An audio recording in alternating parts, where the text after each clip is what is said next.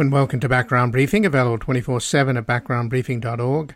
I'm Ian Masters, and today we'll look into a number of stories and issues in the news. We'll begin with the peace talks underway in Saudi Arabia, at which 40 nations have sent senior officials to discuss Ukraine's 10 point peace plan. With Russia not invited, it is clear there is an attempt underway to appeal to the BRICS nations Brazil, China, India, and South Africa to stop supporting Russia or to get off the fence in finding a way to end the war. Joining us is someone who has met with Russia's Foreign Minister Lavrov back in April in an effort to find a peaceful solution to the war in Ukraine, Charles Kupchan, who was Director of European Affairs on the National Security Council during the Clinton administration. He's now a Professor of International Affairs at Georgetown University School of Foreign Service and spent the last three years of the Obama administration as Special Assistant to President Obama for National Security. He's the author of How Enemies Become Friends, The Sources of Stable Peace, and his latest book is Isolationism A History of America's Efforts to Shield Itself from the World. Then we'll speak with George Beebe, who feels that Saudi Arabia is making a significant mistake by not inviting the Russians to participate in the Jeddah Peace Summit because there can be no meaningful progress towards a peace deal that doesn't include both parties to the conflict the director of Grand Strategy at the Quincy Institute for Responsible Statecraft. He served in government for nearly 25 years, including as director of Russia analysis at the CIA and as a White House advisor on Russia matters for Vice President Dick Cheney. His latest book is The Russia Trap How Our Shadow War with Russia Could Spiral into Nuclear Catastrophe. Then finally, after the magistrate judge who arraigned Trump on Wednesday reminded him, quote, that it is a crime to try to influence a juror or threaten to attempt to bribe a witness or any other person who may have information about your case or to retaliate against anyone for providing information about your case to the prosecution. But then Trump posted a threat if you go after me, I'm coming after you. We'll discuss how, in spite of Trump's claims of victimhood, the real victims of Trump's attempt to steal the 2020 election are the over 90 million Americans whose vote Trump tried to steal. Joining us is Amanda Marcotte, a feminist author, blogger, and politics writer for Salon. She's the author of Troll Nation How the Right Became Trump Worshipping Monsters Set on Rat Effing Liberals America and Truth Itself. And we will discuss her latest article at Salon Why Trump's January the 6th indictment feels so different. This time there are victims. And joining us now is Charles Kupchan, who is the Director for European Affairs on the National Security Council during the Clinton administration. He's now a Professor of International Affairs at Georgetown University School of Foreign Service, and he spent the last three years of the Obama administration as Special Assistant to President Obama for National Security, and is the author of How Enemies Become Friends The Sources of Stable Peace. And his latest book is Isolationism A History of America's Efforts to Shield Itself from the World. Welcome to Background Briefing. Charles Kupchan. Good to join you again, Ian.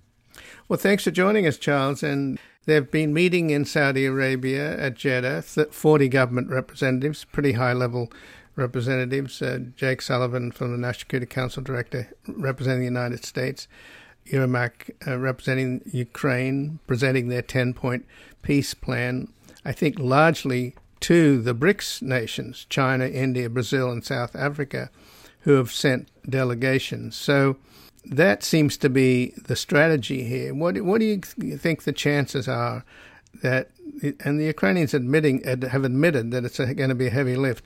What are the chances are of persuading China, India, Brazil, and South Africa to start supporting Ukraine, or at least support a peace plan based upon what Ukraine is asking for? I, mean, I think the meeting is a win for Ukraine in as much as, as you rightly noted, most of the folks around the table represent the global south. And many of those countries, including India, Brazil, South Africa, the Saudis themselves, have been sitting on the fence. They have not sided clearly with the West. They haven't sided with Russia and China. And the fact that you have this meeting taking place with the Chinese but not the Russians, I think is a sign that Ukraine is on a charm offensive with these countries that have yet to get firmly behind Ukraine and condemn Russia. Are they going to come out of this meeting with a new position? No. Is this an effort for Ukraine to try to get more traction and more support in the global south? Yes. I do think it also speaks volumes that the Chinese are there, even though the Russians are not. And that, that really is, I think, a win for Ukraine, not because I expect Beijing to back off its support from Moscow, but because it does suggest that China may not be 100% comfortable with this war and is willing to show up at a meeting without Russian representation. So the fact that the global south have largely supported Russia and not Ukraine, or at least have been on the fence, is that a failure of U.S. diplomacy in not, not being able to win these countries over? And, and are they opposed to the United States and NATO based upon, for example, the Iraq War and Afghanistan. I mean, that's the impression you get, certainly from Lula in um, Brazil and and from AMLO next door in Mexico, that they see this as as a, a kind of Western colonial war, and somehow it escapes their attention that Russia, that the Soviet Union was a colonial power and uh, the Soviet Union itself was a colonial project, along with, of course, the, their colonies in Eastern Europe, the Warsaw Pact. Uh, you know, I wouldn't call it a, a, a, failure for the United States as much as a, a learning moment for the United States, because the fact that you have had this bald act of aggression, a land grab by Russia, with many countries not willing to come out and firmly oppose this war suggests that we really are heading into a moment in international history in which alignments are going to be much more fluid than they used to be, in which the world won't be divided up into two blocks with democracies on one side and non democracies on the other. So I, I, think what we're seeing is a glimpse of the future in which many countries, including large, powerful countries, and India will soon be uh, a top ranked player. Indonesia will likely have a top five economy within a few decades. Uh, Turkey, Brazil, right? These are these are are countries that are climbing the international ranks. They are not going to clearly side with either East or West, and I think the takeaway for the United States is we've got to do a better job of winning over hearts and minds in the global south. And I also do think you're right, Ian, that part of what's what's at play here is historical baggage. Uh, and it comes in in a couple of different flavors. One is that you know the United States has exercised a heavy hand in places like Latin America, and when Putin goes out there and says, you know, this is a, um, an anti-colonial war, that view, even though actually it's a it is an imperialistic war, that that view gets traction. And I do think also the United States is paying a price for the last couple of decades in which it launched wars in Iraq, in Afghanistan, in Syria, in Libya, none of which went particularly well. And so I, I, think sort of the, the global south is watching this and saying, how different is what Russia is doing in Ukraine from what the United States did in Iraq? I, I actually think it's quite different, but I think in the in many uh, many countries there is a, a, a moral equivalence of sorts. So, Charles Kupchan, when you met with Russia's Foreign Minister Lavrov back in April, I, I won't ask you what you discussed, obviously, but did you get the impression at all that that the Russian leadership recognize that this war has not gone well for them, and and if they, if they were concerned about NATO expansion eastward, then now they've got uh, NATO in um, Finland and Sweden. I mean, I could list all of the, the, the ways it's gone badly for them, and I'm sure you're familiar with them. So, did you get that impression at all, or is it just you know they're going to soldier on, as Putin keeps saying? You know, I I think that the Russians have no choice but to understand that this war has been a disaster, uh, in part because they have lost Ukraine and it's been of their own doing. Right? They have completely alienated a country that, yes, does have a long history of religious, cultural, linguistic ties to Russia.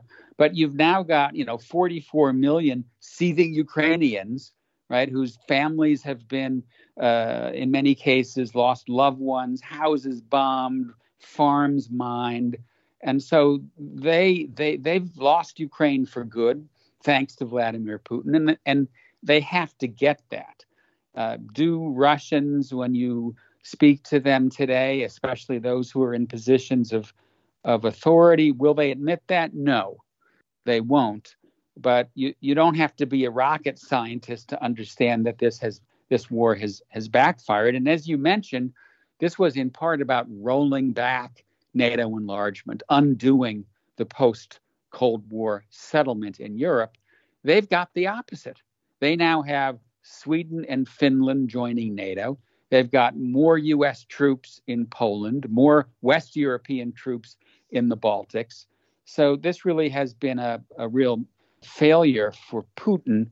Are they prepared to try to get out of this box? No.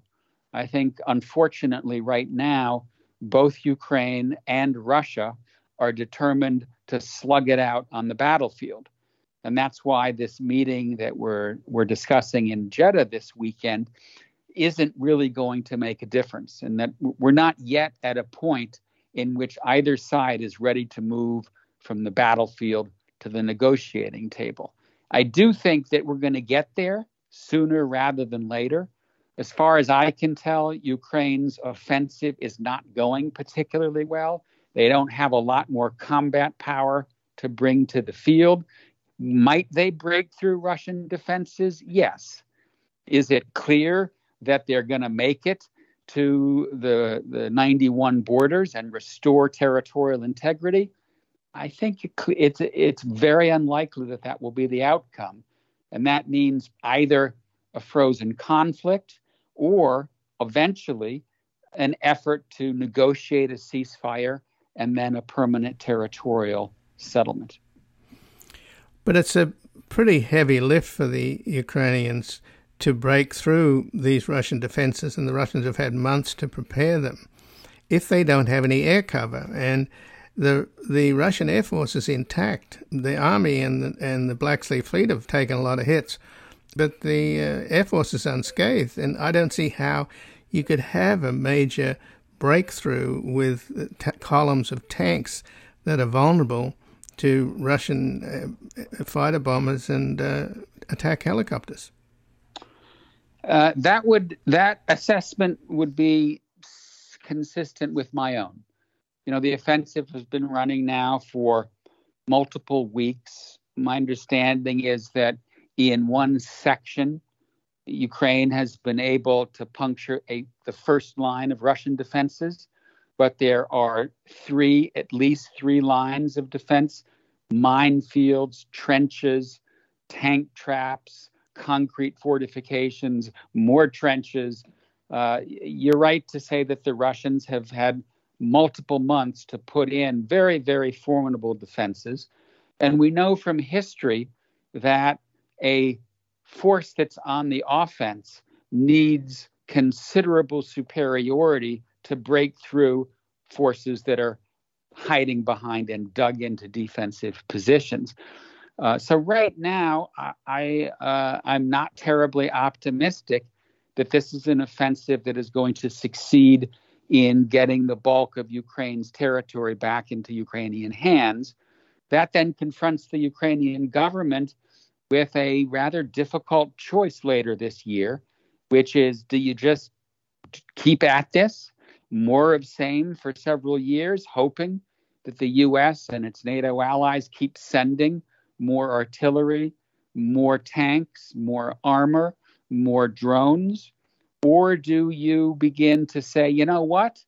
We've got 87, 88, 89% of our territory maybe we're better off rebuilding what we have than fighting for the remaining 13% and suffering the death and destruction would that would come with that. I have no idea what the Ukrainian government will decide.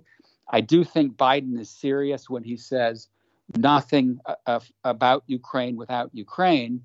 So we'll simply have to wait and see where Zelensky and his colleagues take the country, uh, as if, if, as you and I have been discussing, this offensive does not succeed in gaining anything close to full territorial sovereignty.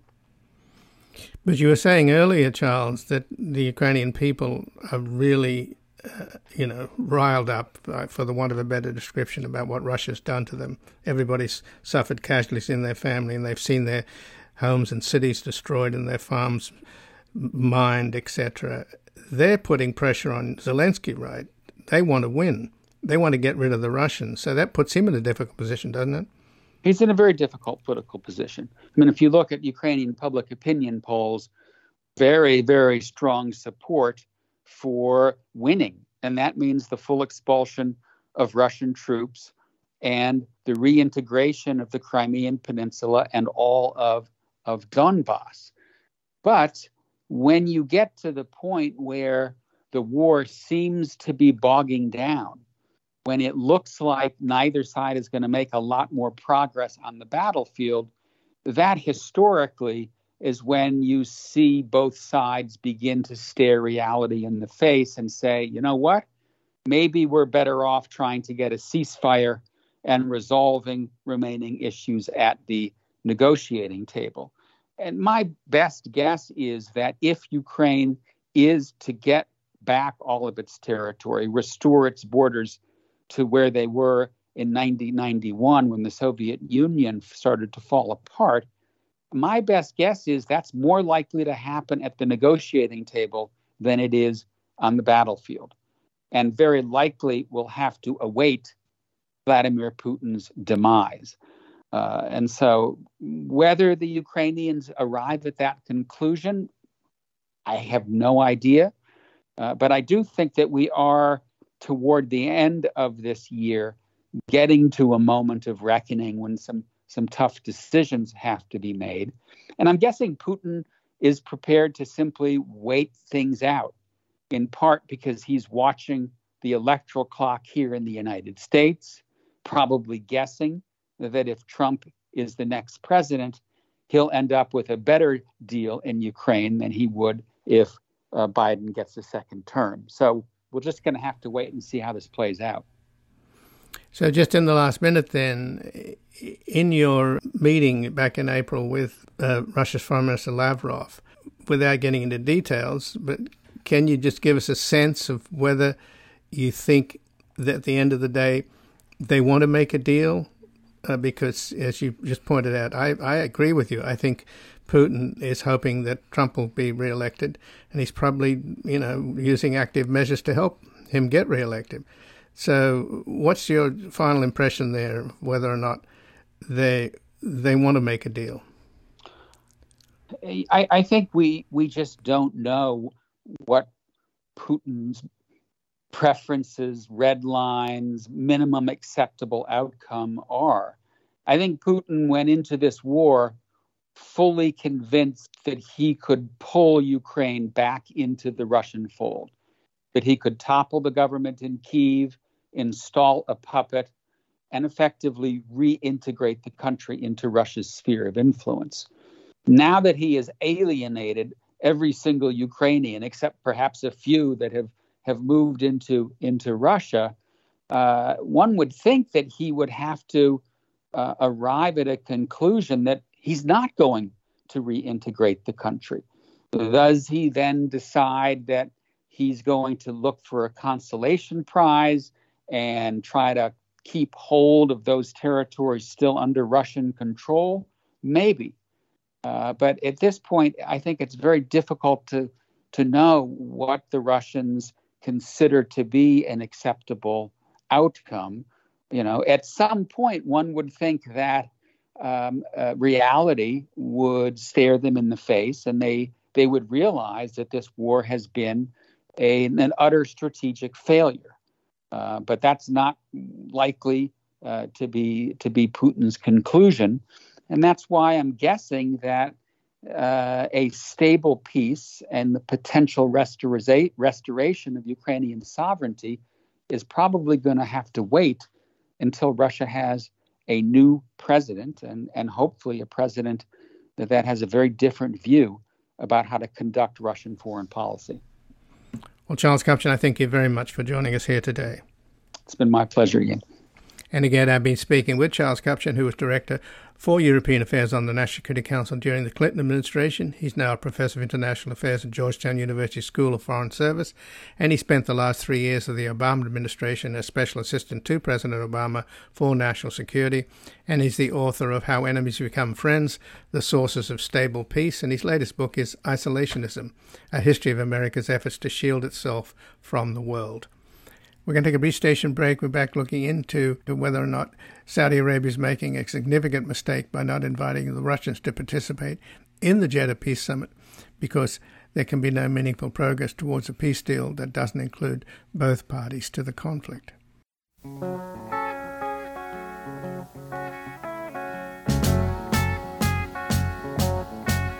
Imagine me and you, I do. I think about you day and night. It's only right to think about the girl you love and hold her tight. So happy together.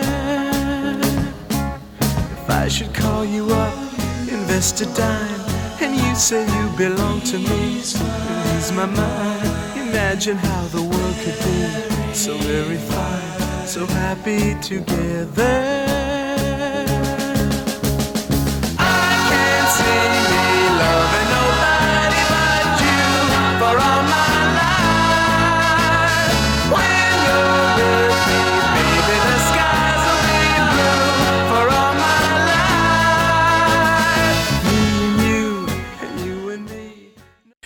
Welcome back. I'm Ian Masters, and this is Background Briefing, available 24 7 at backgroundbriefing.org. And joining us now is George Beebe, who's the Director of Grand Strategy at the Quincy Institute for Responsible Statecraft.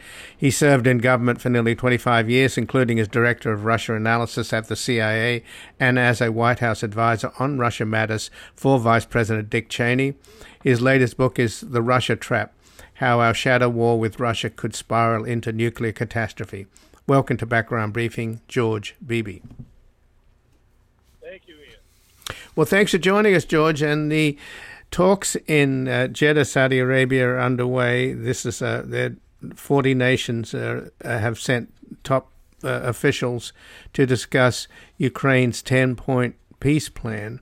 But most notable are the fact that the BRICS nations, with the exception of Russia, that's China, India, Brazil, and South Africa are in attendance. And in terms of your book, The Russia Trap How Our Shadow War with Russia Could Spiral into Nuclear Catastrophe, uh, our shadow war is essentially what the representative from Brazil, Celso Amorim, said in his video presentation at these talks in Jeddah.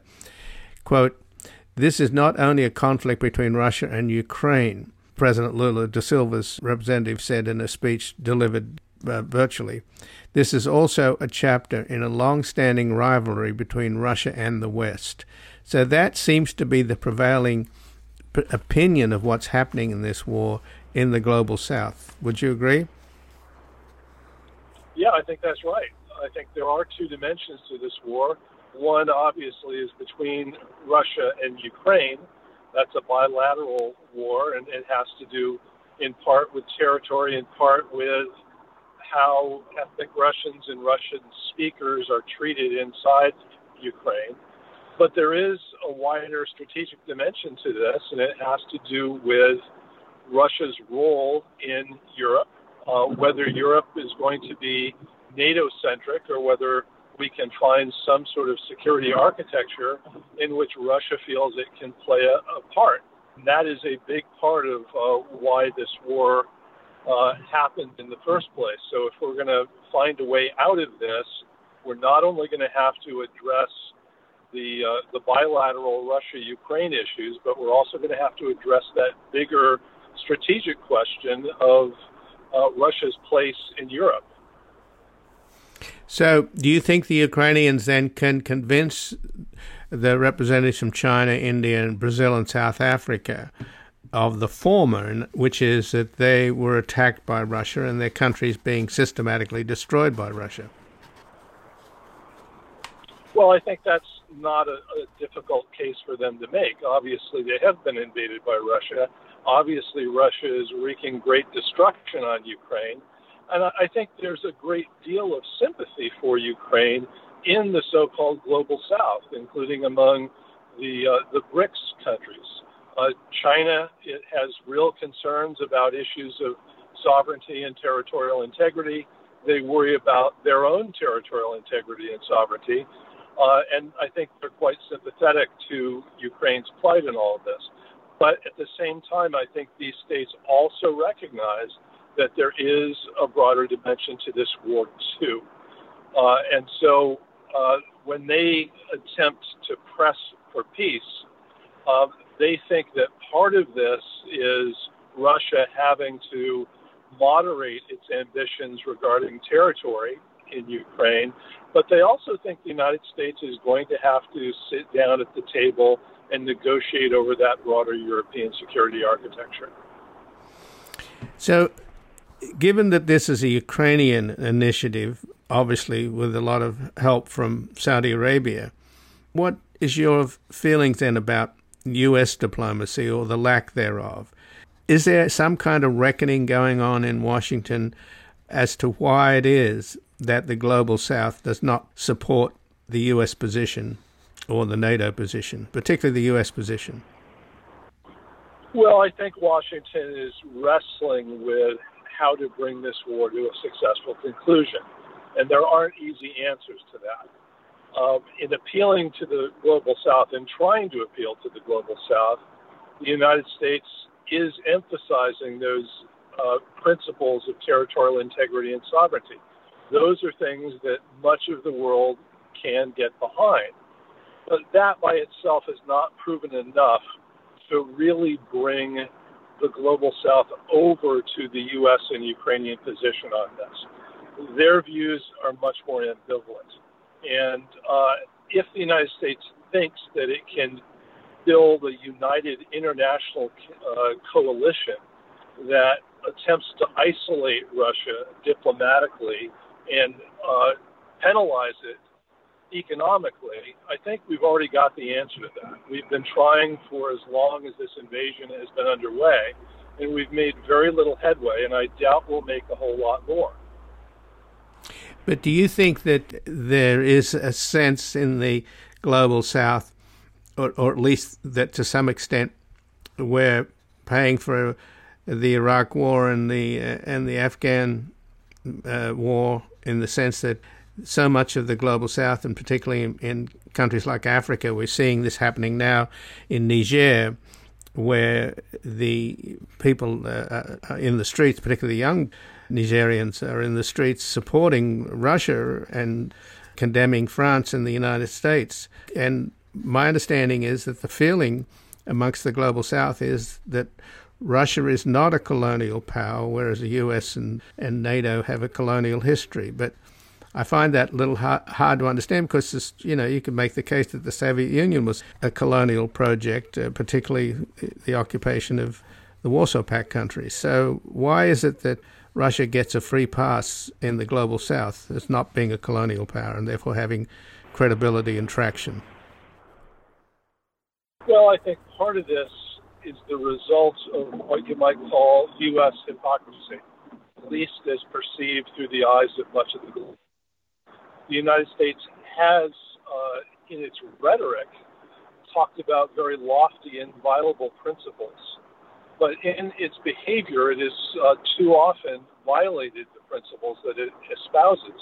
And I think you're exactly right. What what the global South has seen in Iraq, what it saw in Afghanistan, uh, what it saw in Kosovo, where they perceived the United States and NATO as going out of area. This is supposedly a defensive alliance, but it was operating well outside of NATO territory.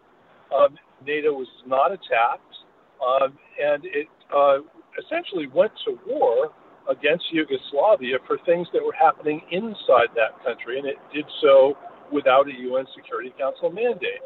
And so, from the uh, point of view of the global South, when they hear the United States talking about all of the sins Russia has committed in Ukraine, uh, which they don't dispute, they also recall similar behaviors from the United States, at least from, from their perspective. And I think that has undermined our ability to really rally them to the cause here. So, do you think, though, George, that this war is actually getting more and more out of hand? I mean, going back to your book, uh, The Russia Trap How a Shadow War with Russia Could Spiral into Nuclear Catastrophe. Now, the naval drones that are being used by Ukraine against Russian shipping, particularly a big chemical tanker uh, near the Kerch Strait Bridge, and, and I imagine since Russia has destroyed so much of Ukraine's grain terminals and threatened to, to attack any ship or consider any ship bringing uh, uh, exporting grain out of Ukraine through the Black Sea is also carrying weapons. In other words, can Russia actually supply the African countries that they promised? Will will there not be reciprocity from Ukraine uh, in, in in stopping Russian shipping if Russia can stop Ukrainian shipping? Well, I think first of all, uh, we are in an escalatory phase of the war, and I think it's been true for a long time that when one side seems to be getting the upper hand, the other side is incentivized to escalate. Last year, Ukraine had the upper hand. Russia escalated. Uh, it did not escalate into the use of nuclear weapons, as many people feared at that time, but nonetheless, it undertook a, a significant uh, escalation uh, in the war. And I think right now the Russians seem to have the upper hand. The Ukrainian counteroffensive is faltering. Um, and as that happens, I think the Ukrainians are incentivized to do other things to try to demonstrate that uh, they still have military capability, they can still hurt the Russians. And so, how far this current phase of escalation goes tough to say at this point. But Russia is certainly attempting to wreak havoc on uh, Ukraine's agricultural sector. They're, they have been traditionally a large agricultural exporter. That's a big part of their economy. And as the Russians try to grind down the Ukrainians, attacking their economy is, is uh, becoming an increasing part of that. Now, I do think that the Ukrainians, as this happens, are going to retaliate directly against Russian shipping, against Russian territory, more and more. How effective that will be, hard to say, but to the degree that it is effective, that in turn is, is most likely to lead to escalatory steps in retaliation by Russia. So um, the war is not out of control, not yet, but uh, the dangers of continued escalation are significant. The more it escalates, the, the closer we get to a, a time when this can't be kept under control, at least not very easily. But what would Putin gain from using a nuclear weapon? I mean, if it's a, if he fires off a tactical nuclear weapon in Ukraine, what then? I mean, wouldn't that? I can't see the military utility of that it, it would isolate him even more as, a, as an international pariah. Well, I think that's right. From a diplomatic point of view, that's something that would certainly hurt Russia. It would result in almost universal condemnation. I think there's no question about that. And, and that's part of the reason why I don't think Putin is very eager to use tactical nuclear weapons. Um, and they wouldn't have a lot of military utility in a war like this it's, it's not as if you're going to be able to destroy the Ukrainian front lines with tactical nuclear weapons. That would have quite a devastating effect on Russia's own forces were they to do that. So, militarily and diplomatically, not an attractive option. I think the only way Putin would do that would be A, if he felt the United States or another nuclear power were attacking Russia itself, or if he felt otherwise uh, in danger of losing this war altogether. And for a variety of reasons, I think Putin and, and actually much of the Russian foreign policy establishment believes that that would probably result to Russia's uh, complete demise were they to lose this war. So if they were really pushed into a corner, then yes, I could see that. But George, do you think that the United States and I guess by extension NATO have really seriously wanted Ukraine to win this war? Because where the, our side keeps setting these red lines, you can't have tanks, for example, and then after a few months they relent and let them have tanks. And the same now is happening with the F-16s, although they won't arrive for a, for a year. And meanwhile, Russia has air superiority and I can't see how you, the Ukrainians could make a breakthrough in the Russian lines with all of the equipment and the, uh, and the armor that uh, the West has supplied them without being vulnerable to Russian air power. And it, so, I, I, mean, are we seriously? Do, is there an ambivalence on the part of NATO and the United States in terms of how much they're prepared to help Ukraine? Because the Ukrainians are complaining, you know, that as as you guys dither about whether to give us weapons, it's given the Russians months to prepare these formidable defenses, which the Ukrainians are having a hard time penetrating. Well, yes, I think uh, there is ambivalence in the United States, not about whether we want Ukraine to win. I think we, we certainly do. We're not ambivalent about that. The, uh, the problem we have here is how do we balance um, our desire to support Ukraine militarily and to see them succeed on the battlefield with our concerns about escalation into a direct conflict between Russia and the United States. And that's a balance that we've tried to strike from the beginning of the war. Um, and I believe it's an important balance to strike because uh, everyone loses if this war were to escalate into a direct U.S. Russian military conflict. Um, that's not a war anybody can win, and, and particularly not Ukraine. So uh, now the second thing I'll say is I don't think there are weapons that the United States can provide to Ukraine that would ensure a Ukrainian military victory on the battlefield. Even if we were to provide F 16s, we can't provide them in, in, enough numbers, with enough trained Ukrainian pilots, um, and uh, in the conditions that Ukraine has to fight under for that that kind of a transfer that make much of a difference in this war. Uh, I think that also goes true for tanks, and you can see in the current counteroffensive the Bradley infantry fighting vehicles, the Western tanks that we provided. The Russians are destroying in fairly impressive numbers. So these are not uh, magic weapons that can bring the Ukrainians victory. And I, I don't uh, have much sympathy for the argument that Ukraine's uh, struggles in the counteroffensive are the result of lack of American support. Well, George Beebe, I thank you very much for joining us here today. Thanks, Ian. And again, I've been speaking with George Beebe, who's the Director of Grand Strategy at the Quincy Institute for Responsible Statecraft.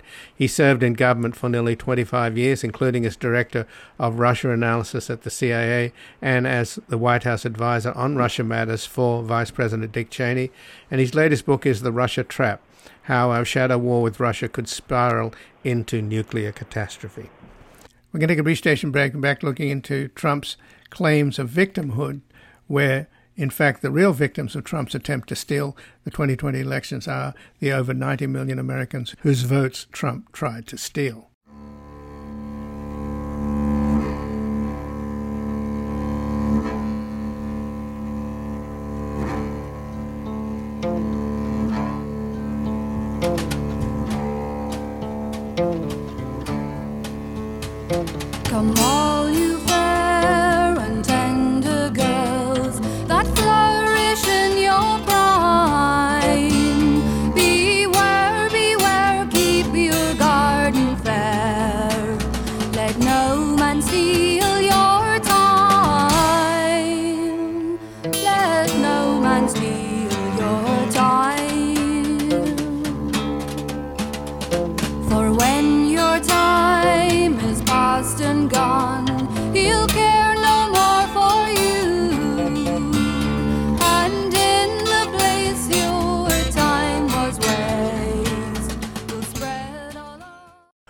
Welcome back. I'm Ian Masters, and this is Background Briefing, available 24 7 at backgroundbriefing.org.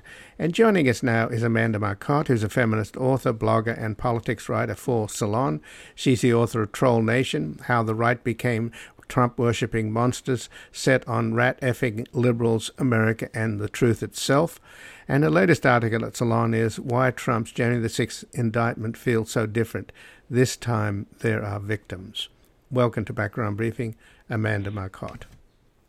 Thanks for having me. Well, thanks for joining us. And uh, as Trump left Washington, D.C.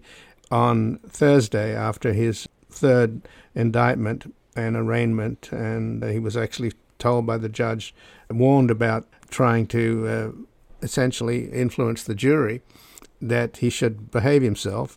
He goes to the airport and then basically portrays himself as the victim and uh, that it's uh, you know he's the leading candidate, and it's the Biden administration that's out to prosecute and persecute because he's a way ahead of Biden, as he said, and but then he went on that toxic well of of uh, American carnage, going back to his inauguration, talking about how disgusting a, a city Washington D.C. is with graffiti and filth and it can't, I can't help feeling, Amanda, that that was a code for the kind of jury pool that he's going to be facing. What do you, what do you think that was all about? Yeah, I mean, this is they're attacking the the jury that hasn't even been impaneled yet for the same reason that they attacked Philadelphia, Detroit, Atlanta, uh, cities like that during the attempted coup in 2020 and and it all comes down to the same dog whistling argument that big cities with large black populations uh, aren't real Americans, that they have no right to sit juries, they have no right to vote, that they are uh, frauds or fake.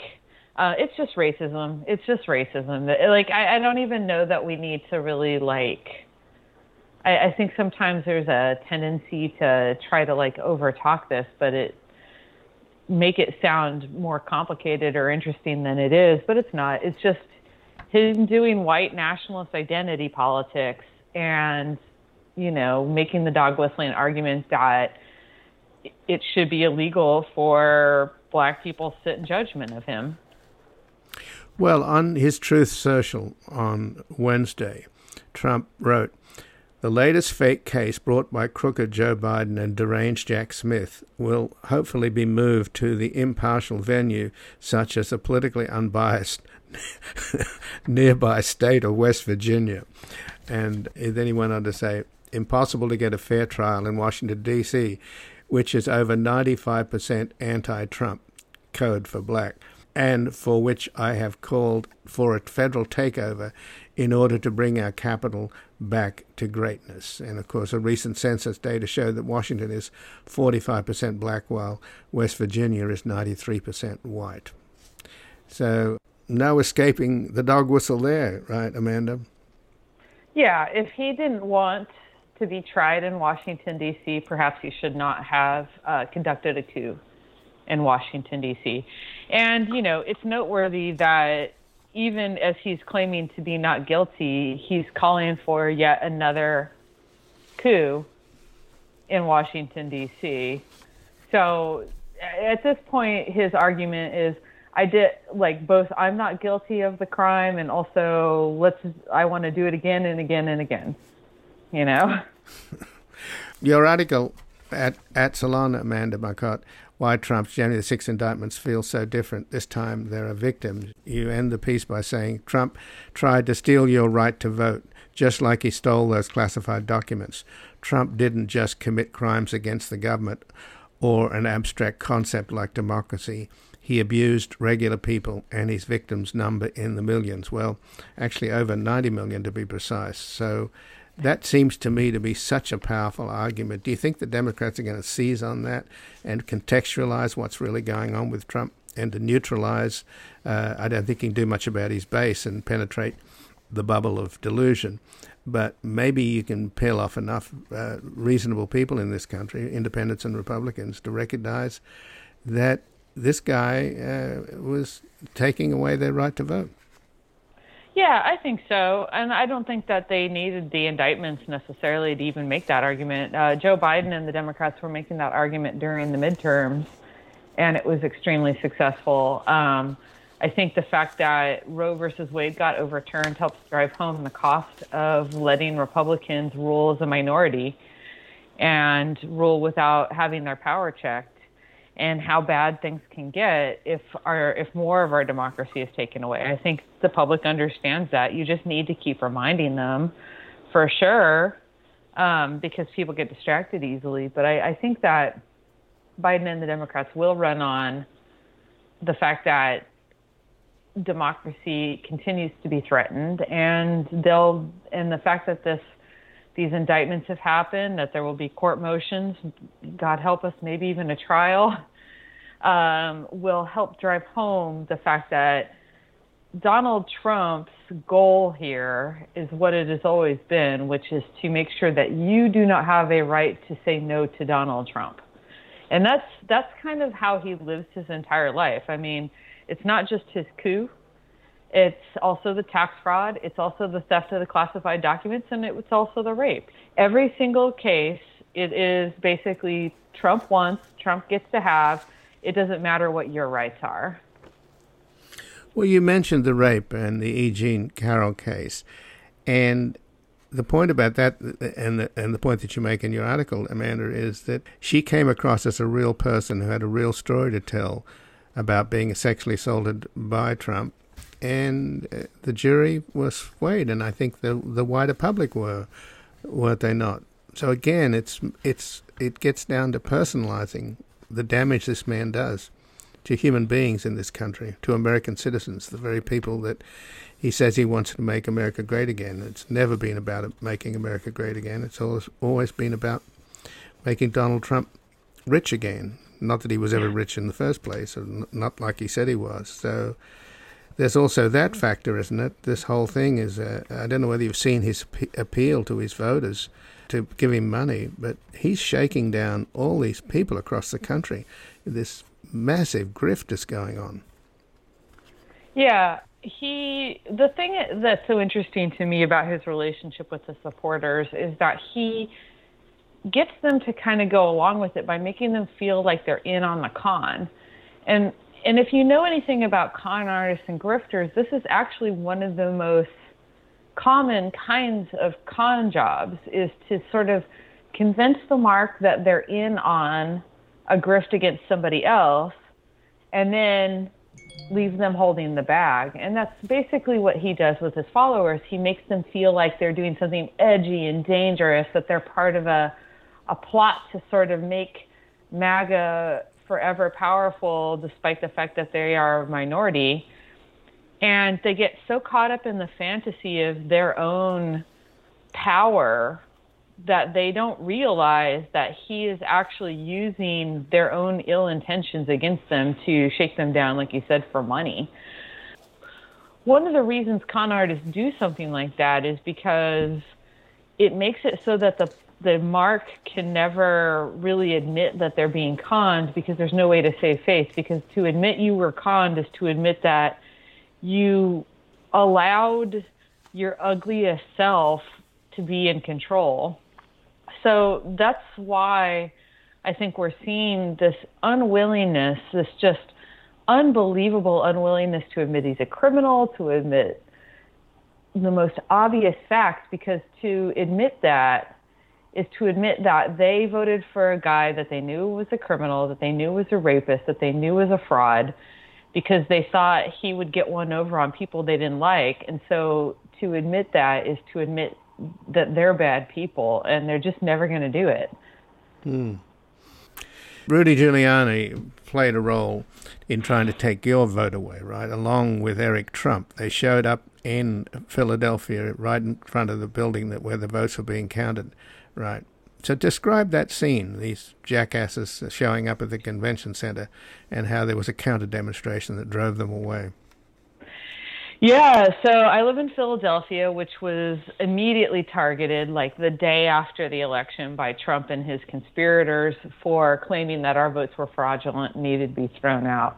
Rudy Giuliani concentrated really heavily on Philadelphia, and the day after the election, he started his campaign coming here with Eric Trump to the convention center to claim that they needed to stop counting the votes inside. And those votes were all the mail-in ballots uh, they take a little lo- took a little longer that election to count than ones cast at polling centers, and they had some like MAGA people with them, and it was very like the word went out on on social media that they were there, and it, it was very clear to the residents of Philadelphia that saw this that the plan was to get some you know MAGA people to storm the place and and basically stop the counting.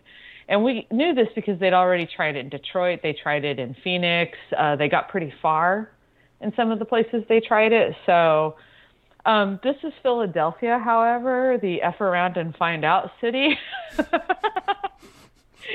and and I, I raced down there both as a reporter and somebody who who was you know personally affected by this because my vote was in there that building, and by the time I got there, like the crowd had gotten so big that Rudy Giuliani and Eric Trump had fled, and there were like eight MAGA people in their red hats screaming invective while the cops like guarded them from the crowd.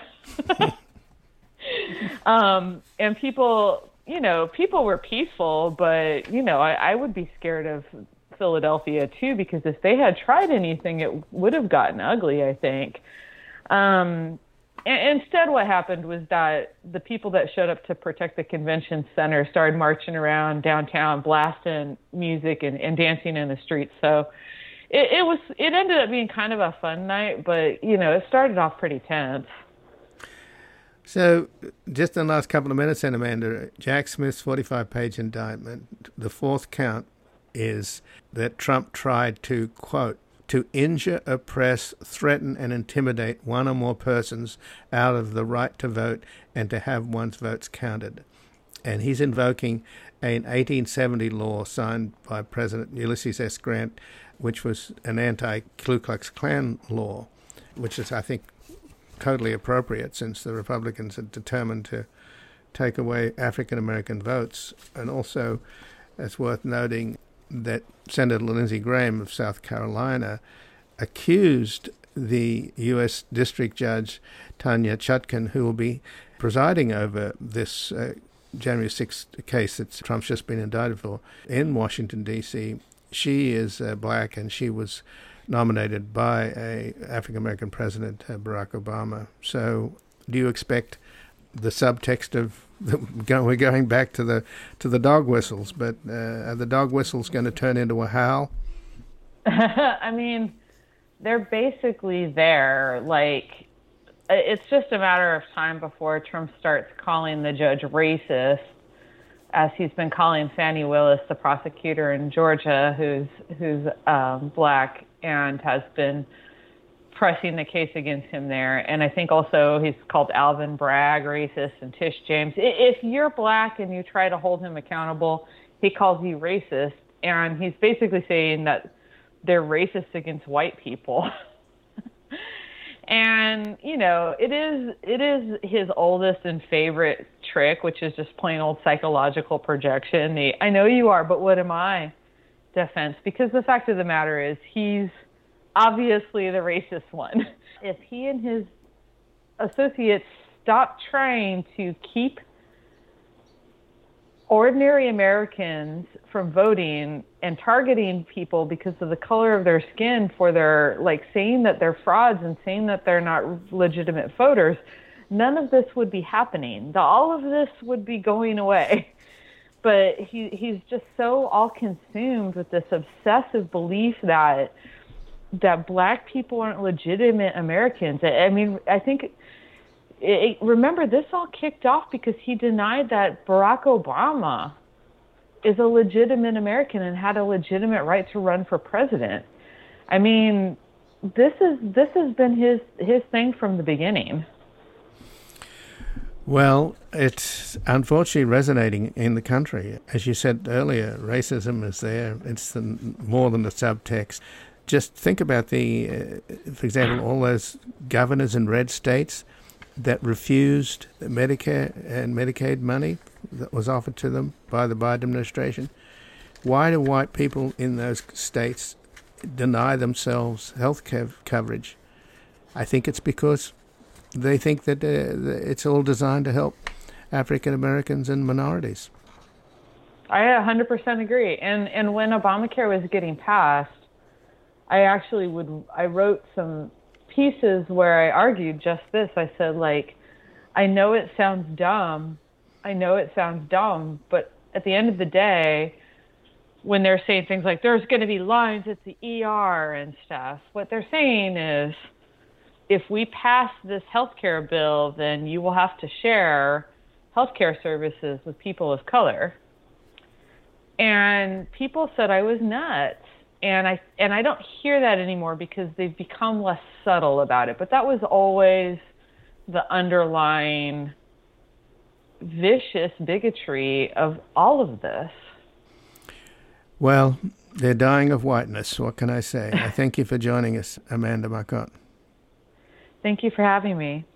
And again, I've been speaking with Amanda Marcotte, who's a feminist author, blogger, and politics writer for Salon. She's the author of Troll Nation How the Right Became Trump Worshipping Monsters Set on Rat Effing Liberals, America, and the Truth Itself. And her latest article at Salon is Why Trump's January the 6th indictment feels so different. This time there are victims. This has been Background Briefing. I'm Ian Masters, and I'd like to thank producer Graham Fitzgibbon and assistant producer Evan Green to help us sustain this program into the future and ensure it remains free to all. Please take a moment to support us by going to backgroundbriefing.org/donate or publictruthmedia.org where you will find our non-profit Public Truth Media Foundation, where your tax-deductible donations, large and small, keep us broadcasting. And if you've missed any of today's programs or would like to explore our vast archives, you can find us at backgroundbriefing.org, where we include extended interviews searchable by topic and have made it easy for you to sign up for daily email updates that provide links to resources, articles, and books discussed on the program. Also, you can find links there to subscribe wherever you get your podcast, and we encourage your ratings and reviews on these platforms. Find us on Twitter and Facebook at Ian Masters Media and please do help us reach more listeners by sharing this program with friends, family, and colleagues. And I'll be back again tomorrow with another background briefing.